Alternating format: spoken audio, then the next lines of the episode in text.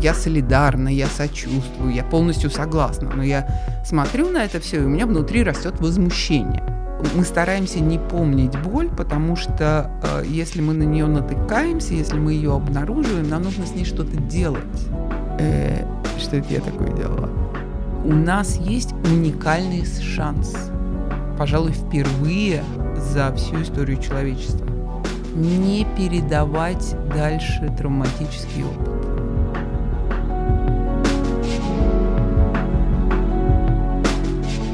Привет!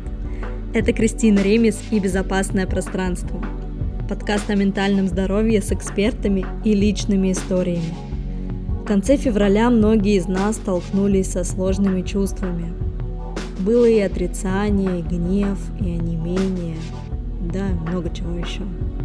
Обстоятельства подталкивают нас называть черное белым, а то и просто замолчать. Лично я не один раз ловила себя на том, как аккуратно подбираю слова, как напрягается при этом живот, как затаивается дыхание. Но говорить и называть вещи своими именами важно, потому что это влияет на будущее как на индивидуальном, так и на коллективном уровне. Это влияет на каждого из нас. В этом выпуске мы пообщались о культурной травме. Гости выпуска Александра Вельвовская – Александра Ибодимент практик, руководитель программы «Тело в дело» и международной обучающей программы EFC Russia, кандидат психологических наук. В теле накопившегося часто очень много. Почему да. тело? А, сначала я начала танцевать аргентинское танго. Потом я обнаружила, э, что я никогда до этого не танцевала, я вообще изначально очень нетелесный человек. Э, я как раз человек-головастик. До всего дойти мозгом, все объяснить, как-то понять, проанализировать и описать правильно, ну вот какими-то точными словами. Вот это как бы мой способ. И э, при этом в танго я пришла очень спонтанно, я просто его увидела и сказала мне туда. И дальше все мои э, способы улучшить свой танец так или иначе упирались не, э, не только в физические возможности, да, потому что аргентинская танго это очень технически сложный танец. Просто вот это проще, чем, конечно, чем, я не знаю, чем балет, там, акробатический рок-н-ролл или какой-нибудь там контемпорари, чем любой уличный танец, ну вот в таком как бы высоком уровне мастерства физически, с одной стороны. А с другой стороны, э, вот тот факт, что ты танцуешь вместе с другим человеком, тот факт, что если ты лидер, то ты определяешь движение всей пары, а если ты ведомый, ведомая, то э, ты э, следуешь абсолютно за этим предложением. Э, ну, в общем, в этом месте, конечно, начинается различный взрыв мозга, да, и как это можно делать иначе, лучше. И вот в какой-то момент, это был, наверное, 2007-2008 год, я в поисках улучшения своего танцевания танго попала на семинар, э, который вел, его звали Джеймс Ланг, э, он британец, и он называл свои, свои семинары «Безголовые танцы». Потом я уже узнал, ну, как бы он уже рассказал, что на самом деле это практика пяти ритмов Габриэлы Рот – и, э, я, и я обнаружила, что я двигаюсь под музыку, которую я вообще как-то вот, какой там хип-хоп к чертовой матери, значит. И, и я делаю какие-то движения, которые я обычно в жизни не делаю. И, ну, в общем, какая-то вот такая вот движуха. И, э, и так просто совпало, что... Ну, он произнес словосочетание «городской шаман». Габриэла Рот называла себя городским шаманом. И это был, а, это был 2008 год, конец 2008, экономический кризис, я устала от своего бизнеса, э, заказы полетели к черту, и я такая, о, городской шаман, кажется, я хочу этим работать. И я э, начала гуглить, и Google мне показывал каких-то всяких дурацких, э, страшных э, мужиков с кристаллами, я подумала, ну окей, или я специалист в области обучения, или я вообще кто. Значит, и я прикинула, как бы, из чего состоит эта деятельность. Написала себе, ну, условно, учебный план, накачал миллион книжек и э, пошла смотреть, а где ближайшее вот, обучение, вот что-нибудь вот из этого, из моего набора. И ближайшим обучением оказалось обучение телесно-ориентированной психотерапии. И так я попала в тело.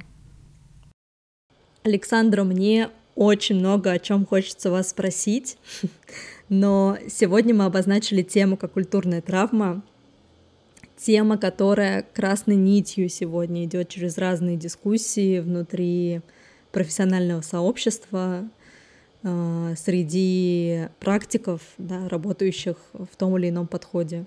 И чтобы э, задать контекст да, нашего будущего разговора, для начала, думаю, имеет смысл обсудить рамки темы, да, что вообще такое культурная травма и даже не с точки зрения каких-то энциклопедических знаний, да, а с точки зрения таких человеческих ощущений, как мне понять, что со мной а, происходит, во мне всплывает какой-то коллективный материал, и кажется, что это именно то место, где стоит говорить о коллективной травме.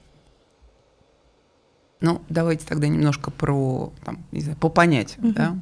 Нельзя сказать, что там культурная травма или коллективная травма это какое-то устоявшееся понятие, потому что это такой а, большой, до сих пор такой не очень четкий, не очень ясный микс из самых разных, как это сказать, профессиональных областей. Об исторической травме, о коллективной травме, о культурной травме очень много говорят социологи историки, и антропологи. И в этом смысле есть много работ, довольно любопытных, интересных, и в том числе работы, которые делаются на русском языке, исследования, там, как книга Николая Пле «Трудное прошлое», например. Историческая травма, коллективная травма, культурная травма – это такой микс из э, разных определений, представлений, описаний, приходящих к нам из разных предметных областей. И э, здесь очень много работ в области социологии, культурологии, антропологии, истории. И есть, ну, эти работы ведутся давно, э, они написаны на разных языках, да, на русском языке прекрасная книга Николая Пле «Трудное прошлое», как пример, да, есть замечательные работы Светланы Адоньевой, питерской исследовательницы, и э, книги у нее замечательные. И они, в общем, как бы не обсуждают это, это понятие. Да, они просто описывают, как прошлое влияет на настоящее и будущее. Да, как оно сохраняется, в какой форме оно сохраняется, проявляется, как оно оказывает свое влияние, и как вот эта вот э, линия времени продолжается, ну, скорее там в культурных процессах, не знаю, в бытовых практиках и так далее. С другой стороны, последние, ну, там, 40 лет, вот, достоверно, параллельно этому совершенно в другой области, в психологии, психотерапии, в нейрофизиологии развивается тема исследований психологической травмы. И идея про психологическую травму, она как бы тоже не новая, да, этот угу. сам термин возник во второй половине XIX века. Но вот эти вот новые исследования про то, а что это вообще за такой феномен, как он разворачивается, как его можно описать, что вообще происходит с человеком, когда мы можем сказать, да, что у него есть там, я не знаю, посттравматическое стрессовое расстройство, да, или э, что-то, что мы называем словом травма. И это относительно новые исследования, в них тоже нету какого-то такого тотального согласия друг с другом, но здесь важно, что эти исследования возникали в контексте работы с отдельным человеком. Это была отдельная история конкретного человека. Mm-hmm. И в значительной мере эти исследования и, и эта работа, она ведется как, ну, не знаю, как индивидуальная психотерапия, например. И вот это вот сращивание социологии, культурологии, антропологии, истории, memory studies и понятие травмы – это довольно новый процесс, ему может быть там лет 10-15, я могу ошибаться, но вот по ощущению. И этот процесс идет по нарастающей. Потому что чем дальше, тем, тем лучше, с одной стороны, мы понимаем, что происходит с людьми, которые пережили какие-то травмирующие события, как работает их нервная система, как они себя ведут, как они думают, как они чувствуют, как они там, я не знаю, распоряжаются деньгами, как они принимают какие-то решения о вступлении в брак, например, и так далее. Mm-hmm. Это с одной стороны. Мы про это понимаем все лучше и лучше и лучше и лучше. Есть много моделей, описаний, подходов, которые расширяют все время наш, наше представление об этом. А с другой стороны, и в каком-то смысле, да, вот это вот понятие травмы как индивидуальное понятие, оно получает все больше и больше распространения потому что всегда на помощь приходят журналисты и начинают угу. все это э, описывать и, и объяснять. И, ну вот я периодически смеюсь, да, был прекрасный советский фильм еще довоенный «Подкидыш», где героиня, боюсь ошибиться, я не уверена, что это была Раневская, ну, в общем, короче, вот одна из героинь все время говорила своему супругу, «Муля, не нервируй меня». Да, вот сейчас бы она говорила, Муля, не травмируй не, меня. Не триггери. Да, или не триггери меня. Да, вот э, какая-то такая история. То есть мы начинаем пользоваться этим словом, размывая понятия. Врачи и серьезные психотерапевты очень это все не любят. Окей. А с другой стороны, мы вот за счет того, что у нас это слово появилось в языке, мы начинаем им пользоваться, у нас появляется вот эта вот оптика. И мы такие, опаньки, движение мету, это вообще что такое? Как это понимать? через какую оптику мы можем понять, что вот что это был за взрыв. Или мы смотрим на, не знаю, на движение БЛМ и э, то, что происходило в Соединенных Штатах, и было потом было подхвачено в Европе весной 2020 э, года. Вот это что вдруг такое прорвалось, спрашиваем мы себя. А если мы говорим на русском языке, мы еще такие вообще, что происходит, что они там да, и это тоже интересная реакция. А почему я так реагирую? Почему меня это вдруг начинает возмущать? Почему mm-hmm. я не могу принять лозунг Black Lives Matter? Почему мне хочется сказать, нет, все, все жизни важны? Ну, то есть, да, они все важны, но, но в чем моя претензия к этому слогану?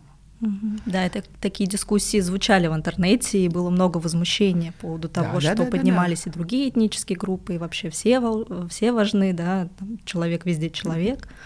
И вот давайте я тогда на этом примере, он просто очень такой яркий, как бы немножко раскрою это, понять, вот что это такое.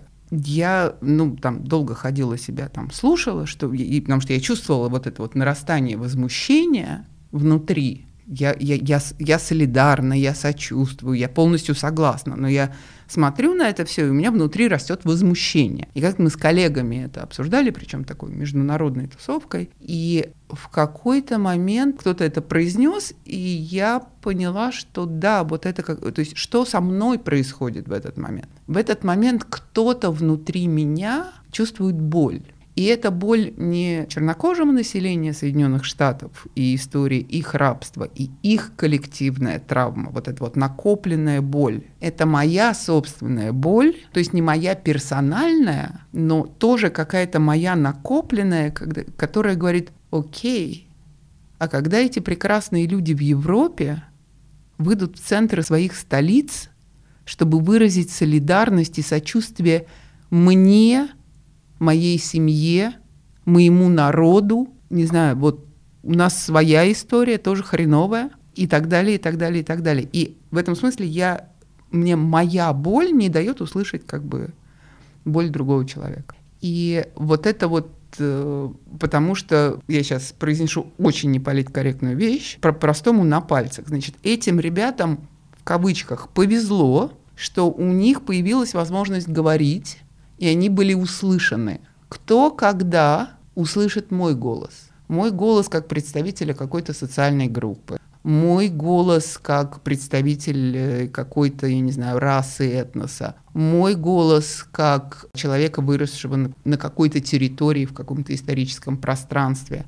Меня, меня кто-нибудь когда-нибудь услышит? Я вообще рот открыть могу про это? Или моя боль, она так и останется – Сейчас тоже такой интересный момент, да, очень многие э, люди, ну, по крайней мере, вокруг меня начинают оглядываться, вот последние полгода оглядываться в прошлое, рассматривать, узнавать в каком-то смысле историю своей семьи. Потому что, с одной стороны, да, то, что наши, не знаю, мамы, папы, бабушки, дедушки, прабабушки, прадедушки, то, что мы живы, означает, что они выжили.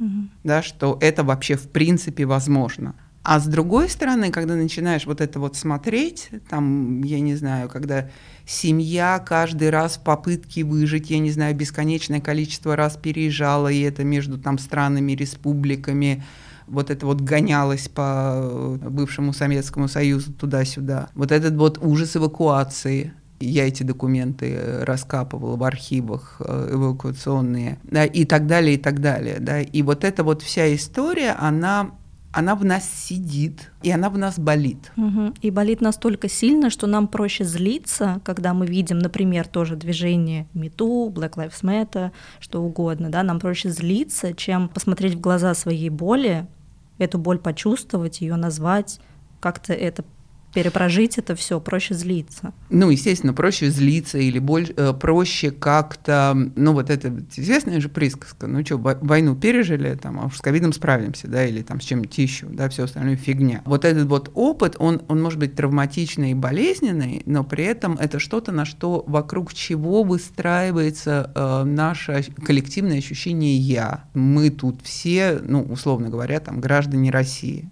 да, и у нас за плечами есть эта история какая-то, и мы, мы стараемся не помнить боль, потому что э, если мы на нее натыкаемся, если мы ее обнаруживаем, нам нужно с ней что-то делать.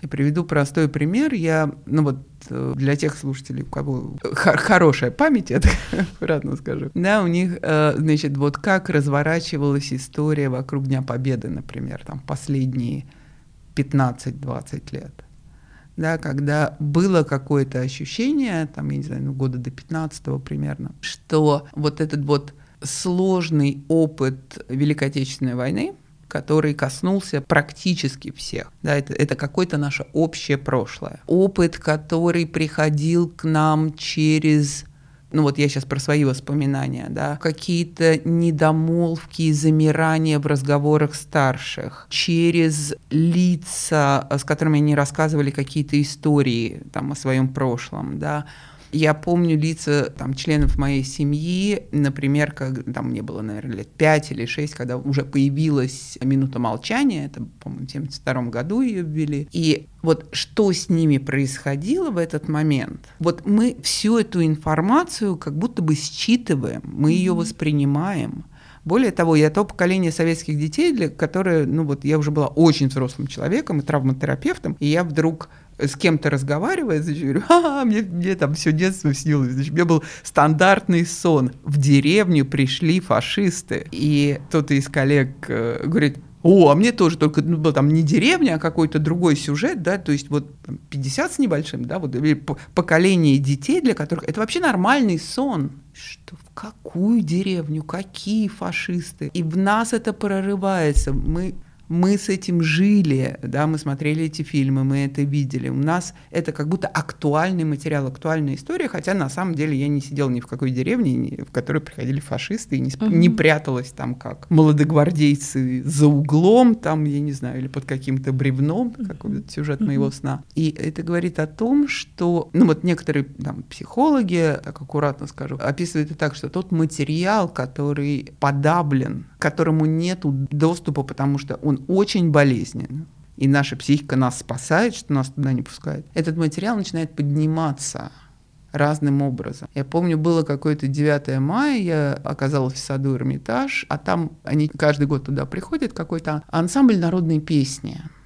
Они там где-то вдалеке от сцены, они пели какие-то там, не знаю, русские народные песни, казачьи песни, у них там гармошка, там еще что-то. Такие классные молодые ребята с семьями. И в какой-то момент они начали петь «Катюшу», еще что-то. Ну вот, что народ встал вокруг и слушает. И, и, и как-то... И вот они что-то такое поют, а я вижу, что люди рыдают вокруг стоят. И я чувствую, что я вот у меня слезы текут. Это чьи слезы? Да, чья это боль? Мы это из воздуха, из культуры, из э, телесности людей, среди которых мы выросли, среди которых мы находимся, мы это впитываем в себя. мы на телесном уровне, ну или там на уровне нервной системы, испытываем тот же самый отклик. Не в смысле тот же самый, точно такой же, да, но мы чувствуем этот отклик. И в этом смысле, когда говорят, что травма передается из поколения в поколение, это правда. И не будучи вот, ну как сказать, интегрированной, да, не будучи, когда мы, мы не делаем какой-то специальной работы, какого-то специального усилия, или культура не делает какого-то специального усилия для того, чтобы показать нам этот опыт, да, как-то позволить ему выразиться, позволить этой боли выразиться. Мы носим это в себе, как один из исследователей коллективной травмы Томас Хьюбл говорит, как кусок льда. Угу. Да, вот они у нас там внутри такие замороженные, и мы с ними ходим. Почему важно делать какие-то специальные усилия на индивидуальном ли уровне или на уровне культуры? Например, я знаю, что в моей семье случилась некая беда. Там, моей семье, моему роду случилось переживать как трагические события, да, находиться в каких-то трагических обстоятельствах и как-то с ними справляться. Например, я знаю, что одна моя прапрабабушка переживала иммиграцию, голод, э, другая прабабушка переживала физическое насилие, будучи замужем за деспотом, например. Да. Ну, это тоже про культурную травму, чуть в другом масштабе, но это тоже туда. Я же сегодня нормально живу, как-то устроилась. Вроде какие-то события остались в исторической перспективе, возможно, даже меня сегодня не касаются. Почему с этим важно устанавливать контакт? Или так, есть ли какая-то цена, которую мы платим за то, что игнорируем какой-то важный травматический материал из нашего такого вот коллективного опыта? Есть некоторая закономерность, которая связана с тем, что иногда мы вдруг или не вдруг, а, например, действуем или чувствуем как-то так, что, ну, вроде бы к нашей жизни не имеет никакого отношения. Ну вот два примера, да. Один мой персональный. Часть моей семьи, большая часть моей была, э, семьи была расстреляна в Бабьем Яру во время войны, во время оккупации Киева. И когда я слышу что-нибудь про национальные повестки Гитлера или там фашизма, и я сейчас редко это слышу, да, вот по юности как бы а, молодые, мудрые, там, многомудрые философы, значит, любили что-нибудь там просуждать чисто теоретически, Значит, у них это чисто теоретически, а я, я очень мирный человек, да, я, меня, я спокойный человек, я, в общем, даже ну, не очень яркий человек, да, до тех пор, пока меня не позовут куда-нибудь поговорить. Да, и, и я помню эту ситуацию, значит, я сидела, мы все сидели в веселой компании, все такие прекрасные, молодые, значит, и какой-то значит, чувак что-то начал такое нести, и я уже, за, вот я обнаружила себя, значит, когда я уже ему давала по роже со всей дури. Э, что это я такое делала? И я никогда не копала эту тему. Я не знаю, как вели себя мои э, бабушки и дедушки в связи с этой темой. Я, я просто знаю факт. И я понимаю, что когда я про это слышу, у меня внутри начинаю, я внутри чувствую боль. И может быть это не моя боль, это боль людей, которые с этим столкнулись напрямую. И это боль, которая не была оплакана. Другой пример. Когда в русскоязычном, украиноязычном, а, польскоязычном, португальскоязычном а, интернете возник флешмоб, я не боюсь сказать. Я, ну, и в моей практике ко мне приходили клиентки, и не только ко мне, приходили женщины в такой какой-то такой легкой растерянности. Они говорили, я точно знаю, что я не подвергалась сексуальному насилию, сексуальному абьюзу, то есть у меня абсолютно благополучная жизнь в этом смысле.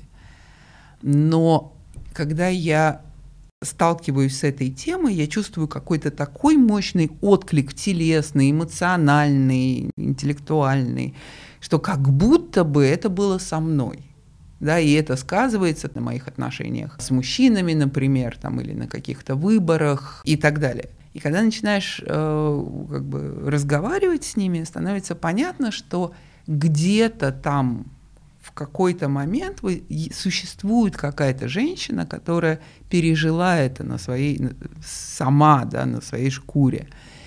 А это влияет дальше на то, насколько э, человек, я не знаю, теплый в отношениях, внимательный или наоборот холодный, на то, как э, воспитывает свою дочь, да, или какие установки дают своему сыну, на то, как выстраивать. То есть вот этот, о, это, ну, это вообще очень сильный опыт, очень сильно меняющий опыт. И любое сексуальное насилие – это очень э, сильно меняющий жизнь опыт. И как это потом проявляется дальше. Там есть вот эта вот фигура умолчания. То есть мы можем про это вообще ничего не знать но мы действуем, как будто это было с нами, как будто это последствия нашей личной истории. А как эта травма консервируется? Как можно проиллюстрировать, что значит эту травму распаковать, чтобы не передавать ее дальше? Давайте опять на примерах. Вы наверняка смотрели сериал «Чернобыль». Понятно, что это, ну, как бы вот для кого-то это событие не, не из личной истории, да, угу. кто родился после 86 -го года. А для меня это событие моей истории, то есть я очень хорошо помню я, я была в Москве при этом. Я вообще никогда не думала об этом событии. Ну, то есть, да, вот shit happens, последствия э, для, там, для разных территорий, ликвидаторы как-то. Ну, вот там я в 90-х уже как-то с этим э, взаимодействовала, но, но это была не моя история. Я к этому никакого отношения не имела. И когда я смотрела этот э, сериал, я вдруг обнаружила, что ну вот как будто бы подспудно на самом-то деле у меня очень много реакций на это. И я смотрела на этот реал, и мне было больно, и я плакала. Хотя, как бы, ну, это событие не из моей жизни, но это событие из коллективной жизни. И, я таким образом обнаружила, что это во мне есть. Вот через соприкосновение с каким-то художественным материалом. То есть не обязательно там идти в травму собственную, там раскапывать еще что-то. Иногда просто происходит вот таким образом. Но тот факт, что я могла это выплакать, дает некоторое как будто растапливание вот этого самого льда. Травму не нужно проживать или там прорабатывать. Знаете, uh-huh, еще uh-huh. такой люби. Я пойду травмы свои проработаю, привет, там, вернусь завтра. Э, э, это другой, другой механизм вообще, в принципе. Мне вот этот вот образ чего-то замороженного, запакованного, да, вот как там, я не знаю, забытая э, упаковка брокколи в, глубине морозилки, да, мы когда обнаруживаем это, да, вот какое-то даже место, мы не знаем, что это брокколи или там, я не знаю, горошек, да, мы начинаем потихонечку туда смотреть, потихонечку не знаю, прикасаться, может быть, что-то раз, что-то мы увидим, что-то мы услышим, что-то мы почувствуем телесно. И это похоже скорее на размораживание, mm-hmm. да, вот потиху, ну, потихонечку, да, потому что если ты выкинешь это, значит, там, на, на жаркое солнце, да, он же такое вот сделал, и ты из этого ничего потом не приготовишь. А здесь как бы ключевая история заключается в том, что мы потихонечку как будто бы растапливаем это, очень бережно. Да, через какие-то эмоции, да, через какую-то работу, там, не знаю, специальную терапевтическую, иногда духовные практики, иногда телесные практики этому помогают. Основная идея вот этот вот эм, это опять же образ Томаса Хюбла, да, вот э, мы как будто внутри себя держим холодильник, э, морозилку, да, в которой что-то такое лежит. И мы часть своей энергии постоянно тратим на то, чтобы эта морозилка работала. Когда мы начинаем потихонечку размораживать содержимое этой морозилки, мы начинаем тратить на вот это вот удержание и заморозку меньше энергии. У нас появляется больше сил. А содержание становится нашим опытом. И вот эта вот история про интеграцию этого опыта, сказать, да, это было, это было так. Я приведу пару культурных примеров. Мне очень интересно наблюдать за британским кинематографом и британскими, ну, там, не знаю, в виде кино или в виде сериалов. как вот через кинофильмы, да, как они потихонечку растапливают ту огромную боль, которая у них связана, во-первых, с опытом Первой мировой войны, во-вторых, с опытом э, начала Второй мировой войны. Вот 39-й 40 год, бомбежки Лондона, это для них огромная история на самом деле, про которую мы мало что знаем, угу. потому что мы были в другой части света в этот момент. Да, у нас были своими свои... делами занимались. Да, у нас были свои истории на этот счет. Да, и вот то, как они создают пространство, повод узнать об этом материале, я не знаю, может быть, поплакать в этом месте. Да, вот этот вот такой вот момент будто бы размораживания – и я не помню, как назывался этот сериал, я не помню, чем там дело кончилось.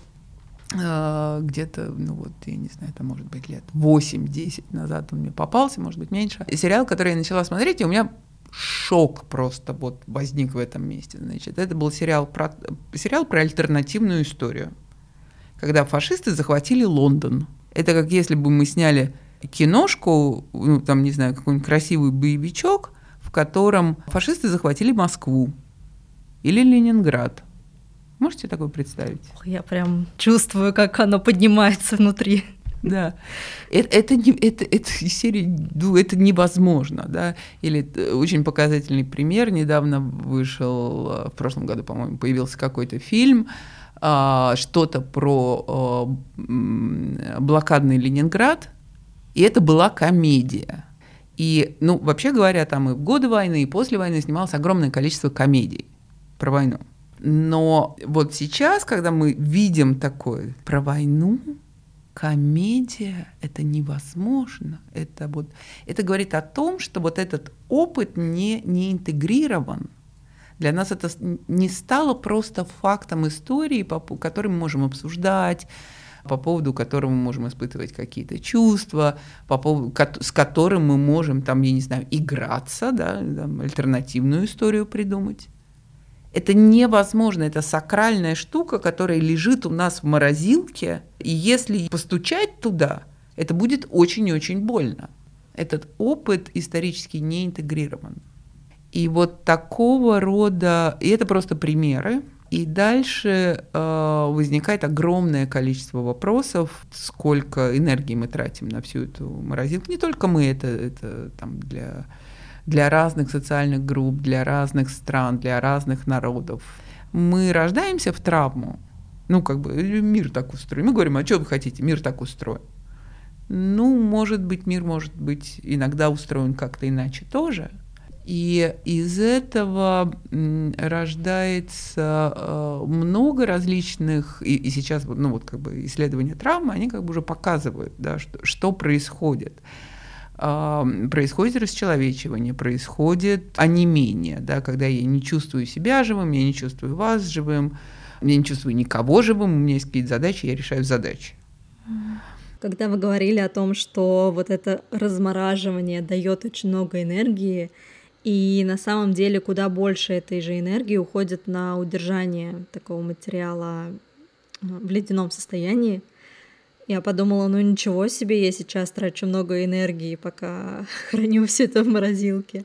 А если я начну туда смотреть, если я начну об этом думать, если я начну разбирать, что там брокколи, не брокколи, горошек в этой ледяной глыбе, как-то это называть, скорее всего, будут какие-то этапы, когда я буду даже про это плакать, когда я буду про это прям горевать.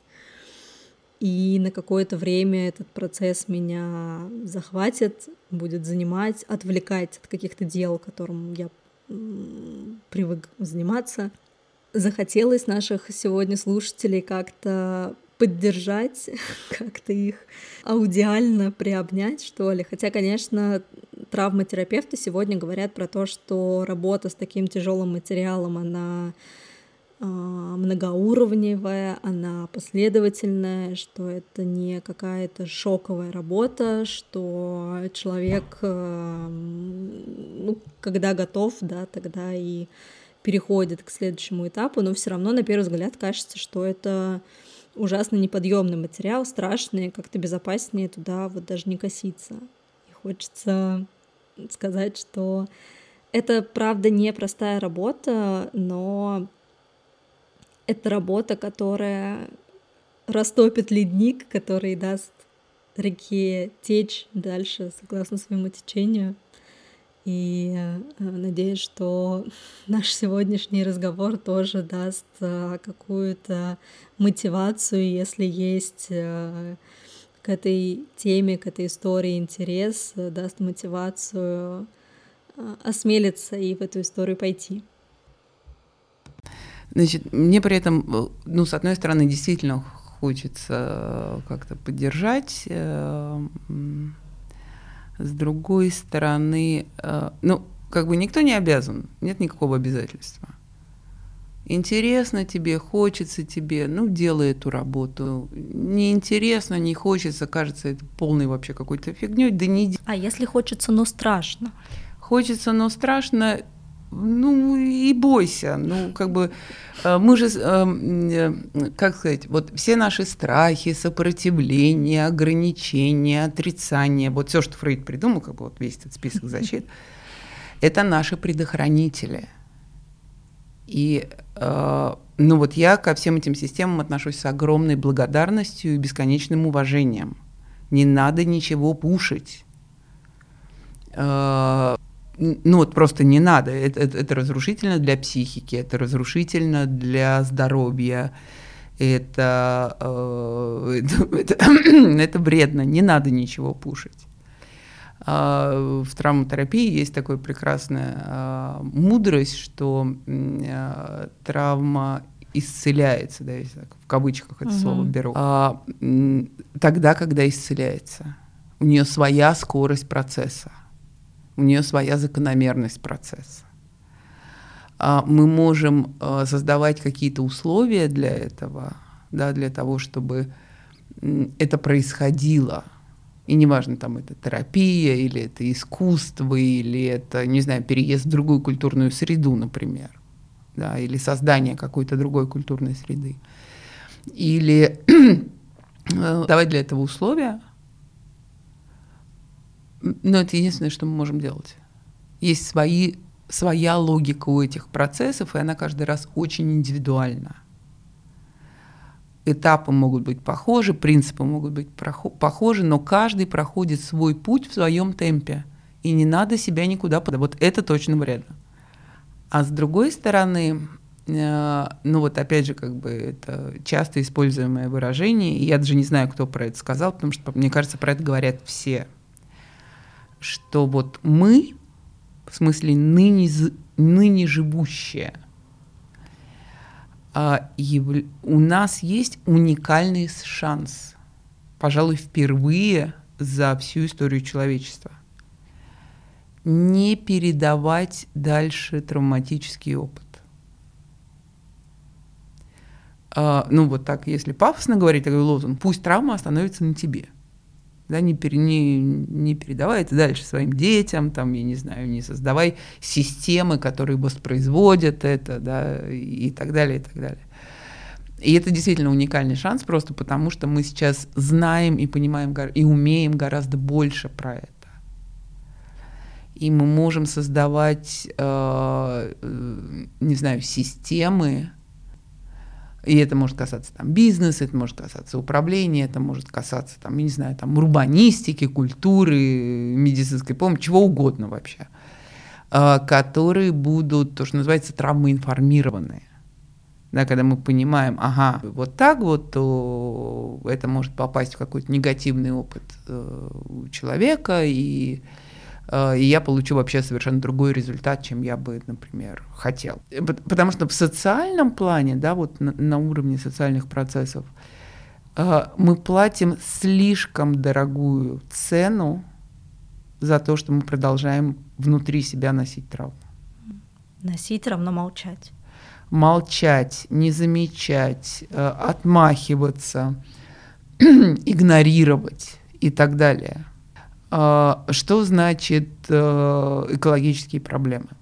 Что значит люди не готовы отказаться от прибыли в своем бизнесе для того, чтобы там, я не знаю, у наших внуков был, была надежда на, там, я не знаю, кислород э, в атмосфере.